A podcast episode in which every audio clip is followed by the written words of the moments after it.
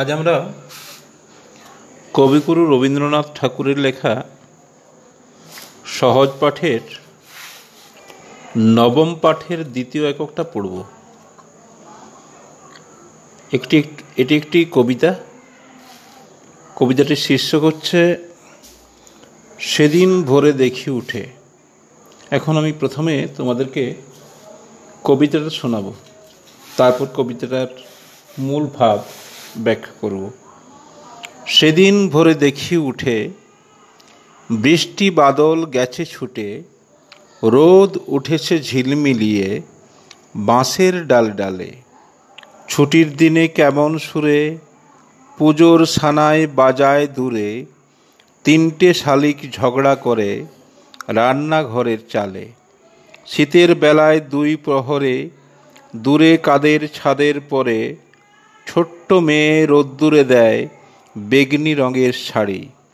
চেয়ে চেয়ে চুপ করে রই, তেপান্তরের পার বুঝি ওই। মনে ভাবি ওইখানেতেই আছে রাজার বাড়ি।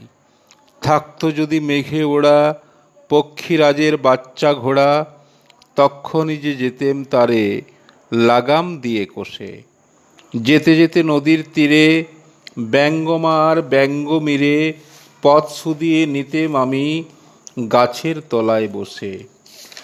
এখন দেখো, এখানে যে কবিতাটায় কবিতাটার মূল ভাব যেটা, সেটা হচ্ছে, এই পাঠে বর্ষা শেষে শরতের আগমন ঘটছে।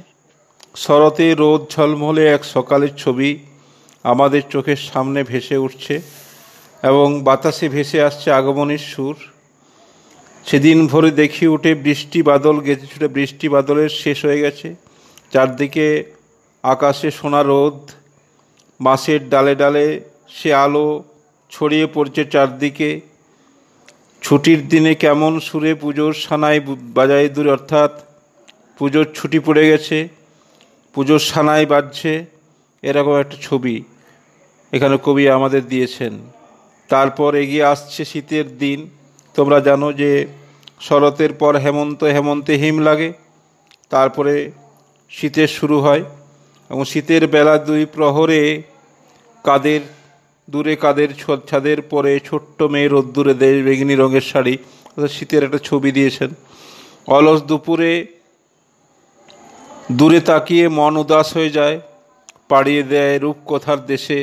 সেই রকম একটা ছবি আমাদের দিয়েছেন, চেয়ে চেয়ে চুপ করে রই তেপান্তরের পার বুঝি ওই, মনে ভাবি ওইখানেতে আছে রাজার বাড়ি।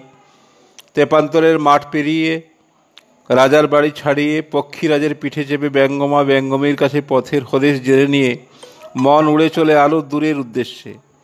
অর্থাৎ এখানে দেখো, থাকতো যদি মেঘে ওড়া পক্ষীরাজের বাচ্চা ঘোড়া, অর্থাৎ শিশু মনের কল্পনা এখানে প্রাধান্য পেয়েছে। তাহলে এই হলো পুরো কবিতাটা। বর্ষা শেষ হতেই চারদিকে রোদে ঝলমলে উঠে, পুজোর বাজনা বেজে ওঠে, পুজোর পরে ধীরে ধীরে আসে শীত। তখন হালকা রোদে, ছাদে শাড়ি শুকোতে দেয় ছোট্ট মেয়ে। এসব দেখতে দেখতে শিশু চলে যায় কল্পনার রাজ্যে। তার চোখে দেখা দেয় তেপান্তরের মাঠ, রাজার বাড়ি। সে বাড়ি তার কাছে সেভাবে তার কাছে যদি ছোট্ট পক্ষীরাজ ঘোড়া থাকতো, তাহলে সে তখনই তাতে চড়ে বসে মেঘের রাজ্যে উড়ে যেত।